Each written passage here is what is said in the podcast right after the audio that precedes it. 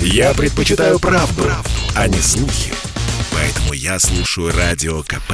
И тебе рекомендую.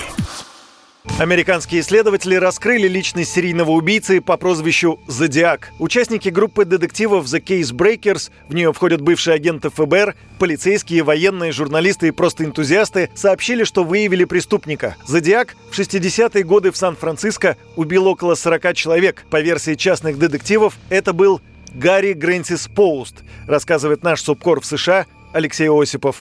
Зодиаком называл себя серийный убийца из Сан-Франциско, направлявший после каждого убийства в редакции местных газет зашифрованные письма – соответствующей подписью. Часть посла не удалось расшифровать. В них маньяк делился мотивами совершенных им преступлений, но не раскрывал свою личность. В конце прошлого года ФБР США подтвердили, что следствие по делу Зодиака продолжается до сих пор, но параллельное расследование ведет группа, состоящая из бывших полицейских разведчиков. Именно они установили, что с высочайшей долей вероятности Зодиаком был маляр по имени Гэри Пост – скончавшийся три года тому назад.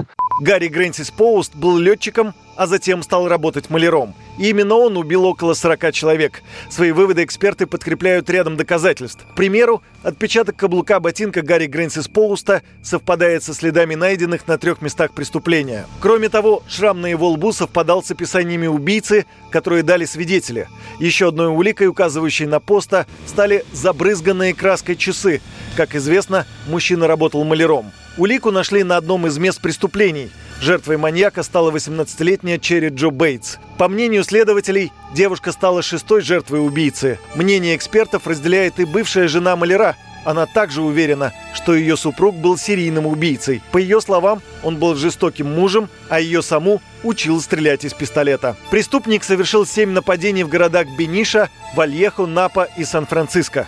Для убийства он использовал нож и пистолет. Однако особенно известен он стал благодаря письмам с угрозами и шифрами о совершенных ими убийствах. За десятилетия, прошедшие после первого убийства, было проверено множество потенциальных подозреваемых, но ни один человек не был официально признан обвиняемым. Профессор криминалистики Анатолий Кустов считает, что тут явная недоработка американских сыщиков слабо работают, э, ну, их не следователи оперативники на месте происшествия. Они мало собирают следов, а только лишь пытаются путем опроса свидетелей как-то доказать что-либо. А это, а это практически проигрыш на все 80%. Надо искать следы от него, а они не искали. Криминалисты там неплохие, так не надо говорить. Слабо работа самих вот, э, спецслужб по расследованию. Человек оставляет 108 э, видов следов, оставляет после себя. Они выявляют только следы, которые остаются в памяти у свидетелей. Ну, потерпевшего еще. Следы от других объектов, к которым он прикасается, там, ну, следы орудий преступления и так далее. Они их изымают, находят. Но вот э, э, кроме крови и следов отпечатков, они больше ничего не снимают. А там же есть и волосы, и перхоть, и слюна на, на орудиях преступления и так далее. Прозвище «Зодиак» убийца придумал себе сам. В разосланных письмах местным газетам использовал в качестве подписи данный псевдоним и специфический символ, напоминающий кельтский крест или прицел. Кроме того, ряд его сообщений журналистам, как убийца заявлял сам, содержали несколько криптограмм, шифр данных о нем – один из них якобы даже скрывал его реальное имя. Большая часть этих посланий уже расшифрованы. Последняя из них была распознана только в прошлом году. Однако никаких личных данных преступника в них так и не было найдено. После одного из преступлений Зодиак сам позвонил в полицию и сообщил о нем. Тогда служителям закона даже удалось снять отпечатки пальцев преступника с трубки телефона. Однако они не значились в картотеках. Кроме того, Поскольку убийца нападал преимущественно на влюбленные пары, ему не всех удавалось убить. Те, кому все-таки посчастливилось спастись, описывали своего убийцу, после чего был составлен его портрет. Но это не помогло правоохранителям. А позже в полицейской ориентировке появились сложные данные о том, что преступник якобы чернокожий. Это по версии произошло из-за ошибки диспетчера, который принимал звонок от других свидетелей преступления. Профессор криминалистики Анатолий Кустов отмечает, что технологии сегодня серьезно продвинулись.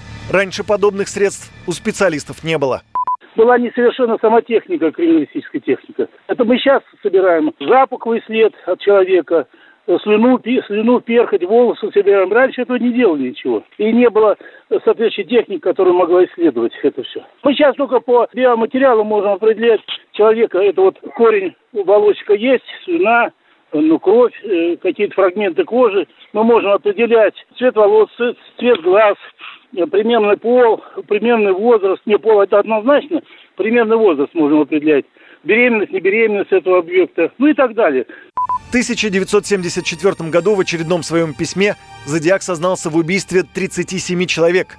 После этого не было обнаружено ни одной жертвы убийцы, что навело ряд специалистов на мысль о том, что он попросту перестал убивать. На протяжении 50 лет, прошедших со времени убийств Зодиака, полиция не прекращала заниматься его поисками. За эти годы подозрения падали на различных людей – Некоторые, желая снискать всемирную славу, сами брали на себя вину за эти преступления. Самым известным подозреваемым был Артур Ли Аллен – Однако доказать его причастность к убийствам не удалось. Отпечатки с места преступления тогда не совпали с его данными. Сегодня частные сыщики ответили на сложную задачку и нашли маньяка.